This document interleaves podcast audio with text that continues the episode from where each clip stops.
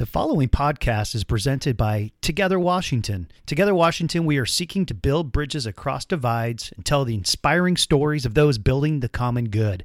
If you'd like to support or get involved with Together Washington, go to togetherwashington.com.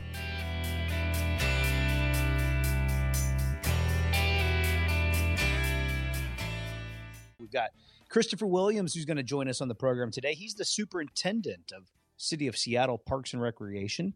Uh, he's going to share with us all the incredible things happening across uh, Parks and Rec uh, this summer. If you've been hoping for that, also a significant maintenance plan going on. You, uh, one of the things you've probably seen if you've been in the Seattle area is uh, our parks in a in a tough spot. Um, a lot of a lot of garbage, a lot of needles, things of that sort.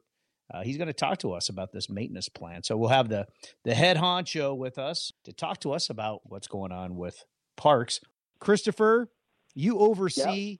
one of the one of the nation's best park systems, and uh, you've been doing it a long time, Christopher. I mean, what uh, did you did you start in the fifties?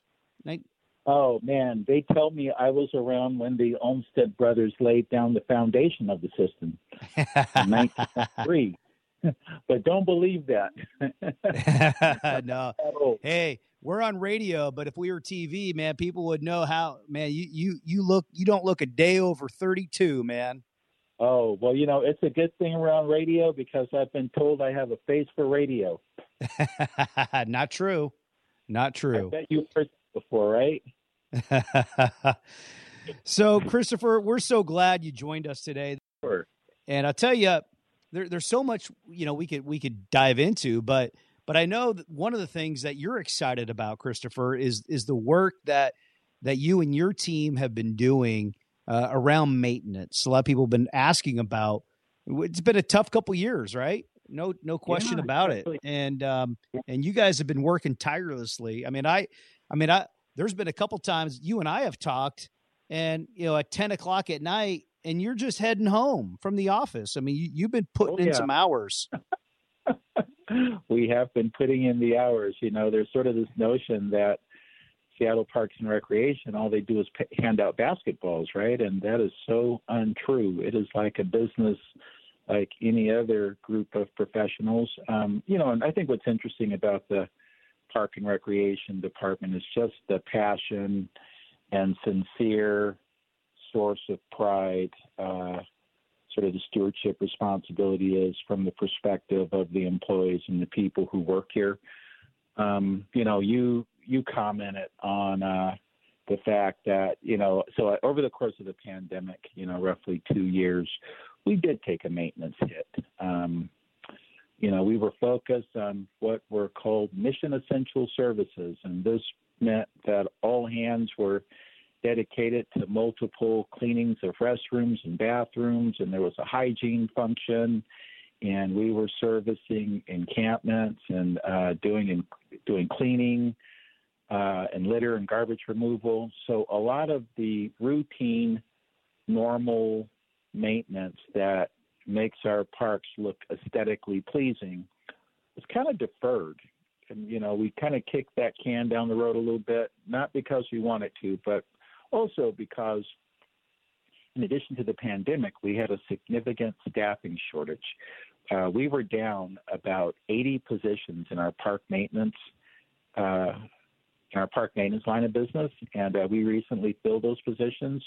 Uh, right now, we are focused on uh, what we're calling a park cleaning surge. And what does that mean? That means that our maintenance crews are dedicated to mowing because when the public drives by a park, we want the grass to be low and we want it to have uh, a look, uh, sort of a neat manicured look. We want the trimming and edging to be done um, using what you would refer to as a weed eater because mowed grass doesn't look good unless it's string trimmed and cleaned up.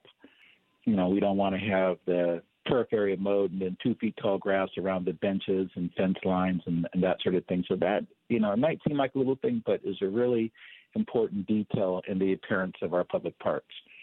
The other area that we're focusing on is graffiti removal. We are, we have doubled down and have uh, increased number of staff dedicated to uh, just removing graffiti, and we are measuring this by how many square feet of graffiti we remove on a weekly basis. I mean, imagine that being able to measure graffiti removal based on, you know, 30 square feet of of graffiti removal or 40 square feet of graffiti removal in a week. So, it's a big deal.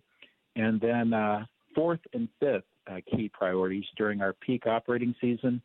We're always focused on litter removal and garbage collection. Uh, the public probably doesn't know or realize that the Seattle Park and Recreation Department has its own uh, garbage truck crew. Uh, we have about eight Packer trucks that go around all of the maintenance districts and empty garbage cans, just like uh, the garbage men who come to your home and tip garbage cans. So this is a really big deal.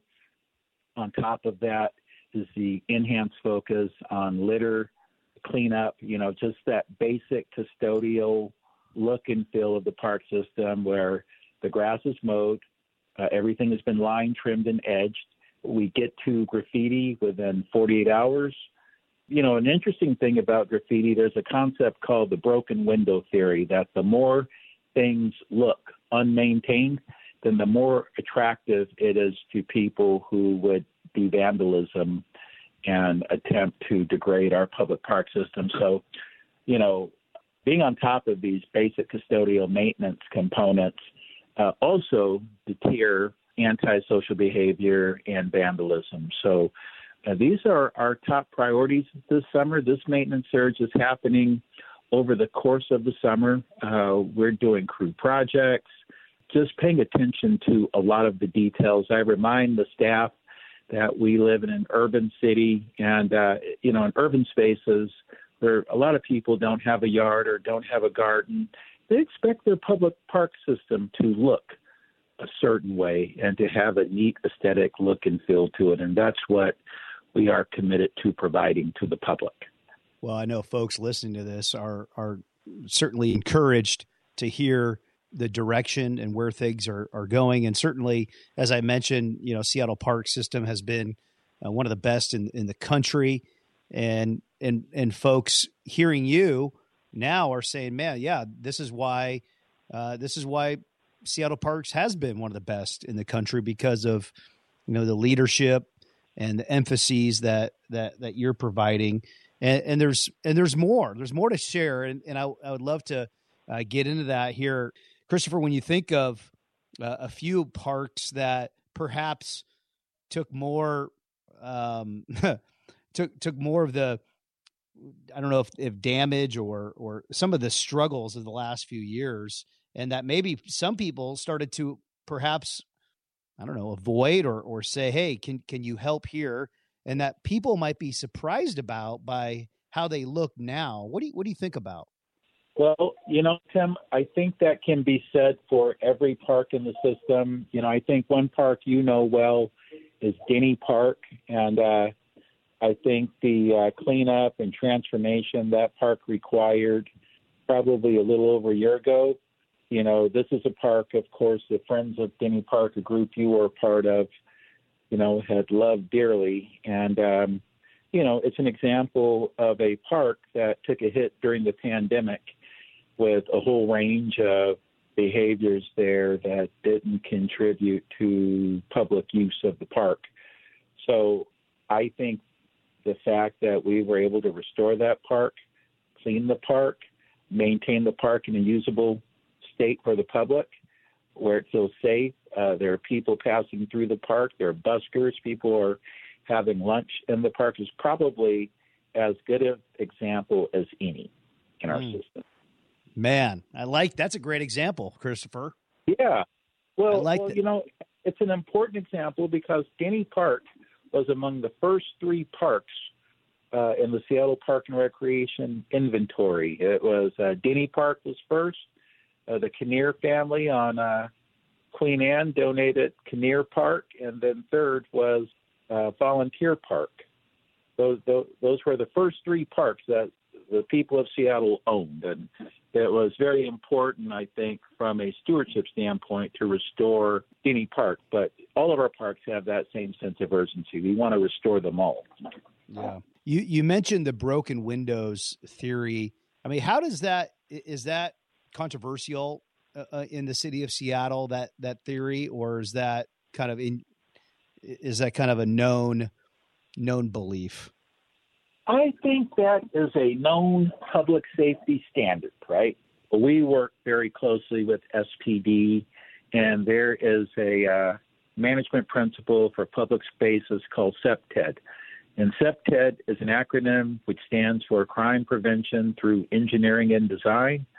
And uh, this is sort of at the heart of broke broken window theory, right? So, you know, you can prevent or reduce crime uh, just through simple acts of maintenance. You can prevent and reduce crime through design changes. You can mitigate uh, or reduce the uh, propensity for illegal behaviors occurring just by how you move and reorganize furniture or the activation and activities that you bring to a public realm space or a public park. So it's a real thing, and um, that's why activation uh, is always a part of our strategy for restoring parks. Mm. I gotta believe. I gotta believe that our new mayor, Mayor Harrell, is is so thrilled to have you at the helm and the institutional knowledge and kind of respect that you have around the city. He he must have just been so thrilled when when he got elected to know that you're sitting in that in that seat. Oh man, about that. well, as I tell people, I'm old as shoe leather, and uh, I don't have any special superpowers other than I've just been around for a long time and just have seen a lot of change. So the things I am regurgitating are the result of some experience. That's all. When you think about the next, you know, two to three years, and you, as it relates to Parks and Rec, what what what gets you excited? I mean, what what do you really? I mean, when when you've been in it as long as you've been in it, certainly there's mm. probably the the the the dog days of summer, right? Where uh, it's like, ah, oh, man, but there, but you're a guy who who loves, who's got vision, who looks to the future. What gets you excited about the next few years? Well, I think the uh, mayor and the council adoption of the next tranche of funding for the park district is something that's very exciting you know, I think um, there are going to be some legacy opportunities here, you know, depending on what gets funded. So that's, you know, I think that's pretty exciting. I think uh, always uh, having a new superintendent come on board and bring their vision to the Seattle, the City of Seattle Park and Recreation Department, I think is important. I think that figuring out how to continue to serve an engaged community that uh, you know our park system are the source of a lot of civic pride for the people who live here, and um, you know the park system has this challenge of having to be all things to all people. We've got to have something for everyone to do. Uh, we've got to uh, cater to every interest, and we've got to um, uh, take on new recreational uses and activities and um, serve everyone. So that is sort of what's challenging about this work is all the opportunity to do new stuff. So I think that gets me excited, and I may be watching the department do a lot of this work, you know, after retirement. Mm. You know, one of the things that's coming online here shortly, eh, we've talked about a couple times on the program here. It's the large. It's being hailed, I don't. I haven't looked into the the the actual data on this. I'm just kind of regurgitating what I've heard. Is that this is the largest civic project since the Seattle Center slash Space Needle, and that's the waterfront park. Oh, sure, you bet. So that will be roughly a 3.2 mile lineal park. It, it, you know, and you're right. It, it is quite a transformation occurring on our waterfront uh, with the uh, removal of the viaduct uh, this is an opportunity for Seattle to reclaim our shoreline as a public park promenade on the waterfront. So um, there's a lot of excitement. I think what is really exciting about this that a lot of the public don't know is that the Friends of the Waterfront committed to raising $100 million of private fundraising and philanthropy to make this project happen. And, you know, they've just about pulled it off. They are pretty close to that number. So this is a huge civic project, and it is going to really put Seattle on the map. I think a lot of great shoreline cities are defined by their waterfront, and more recently by their waterfront restoration projects that have happened across the country. So Seattle will definitely be on the map, and we're excited about the opportunity to steward a new waterfront park. Yeah, that's exciting. Wow. And some of it got delayed though, is that right? Because of the concrete strike that it's going to be a little a little later yeah. than than previously thought. Uh, yes, but I don't think significantly late. You know, I mean, I think we're still anticipating a 2024 grand opening and ribbon cutting. We're excited about 2024 and being out with the mayor and the council and the Friends of the Waterfront hosting a ribbon cutting. That's exciting. So so yeah. exciting. And then next year, Christopher, you've got something that's that you're going to be hosting in Seattle. That's going to be kind of a yeah. fun a fun event. Yes. So actually, that's in 2024 also. That will coincide with the dedication of the new waterfront.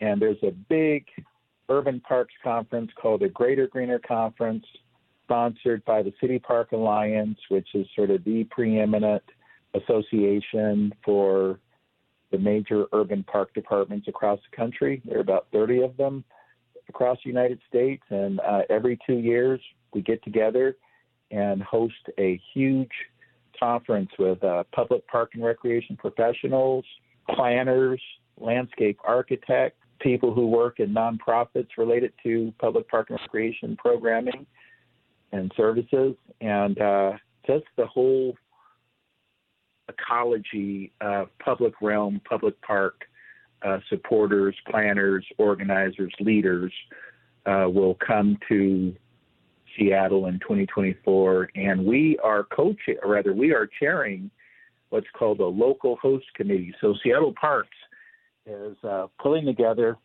a committee of maybe 35 community leaders who uh, are uh, banding with us to uh, show off Seattle to the rest of the country in 2024. And we imagine there will be uh, probably 3,500 people here for that conference. My goodness sakes. How, how exciting is that, Christopher? Yeah, it's got huge economic development potential for the city. So neat. So neat.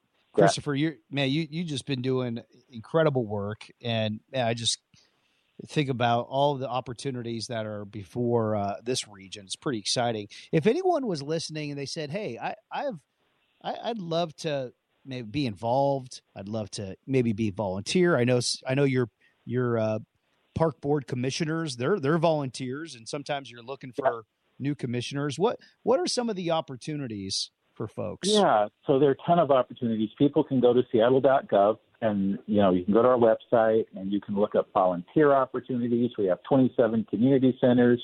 You could volunteer at the community center closest to your home.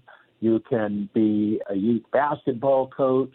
You can volunteer in our natural areas, do environmental stewardship work in our public parks. There are just as many volunteer opportunities in this system that one could think of, probably more than you might mm-hmm. imagine. So we encourage everyone who's interested to go to our website and uh, just search for those opportunities. Yeah, that's exciting. Now, if you were to yeah. pick one park, Christopher, I know this is a tough question here.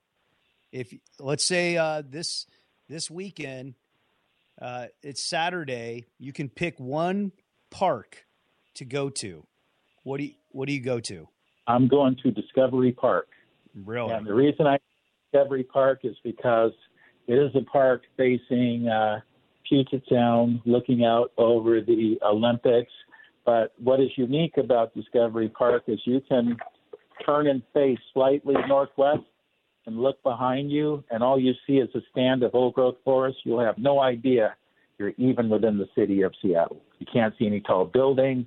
It literally looks like you're in a forest overlooking the sound, wow. like you're on a peninsula or something.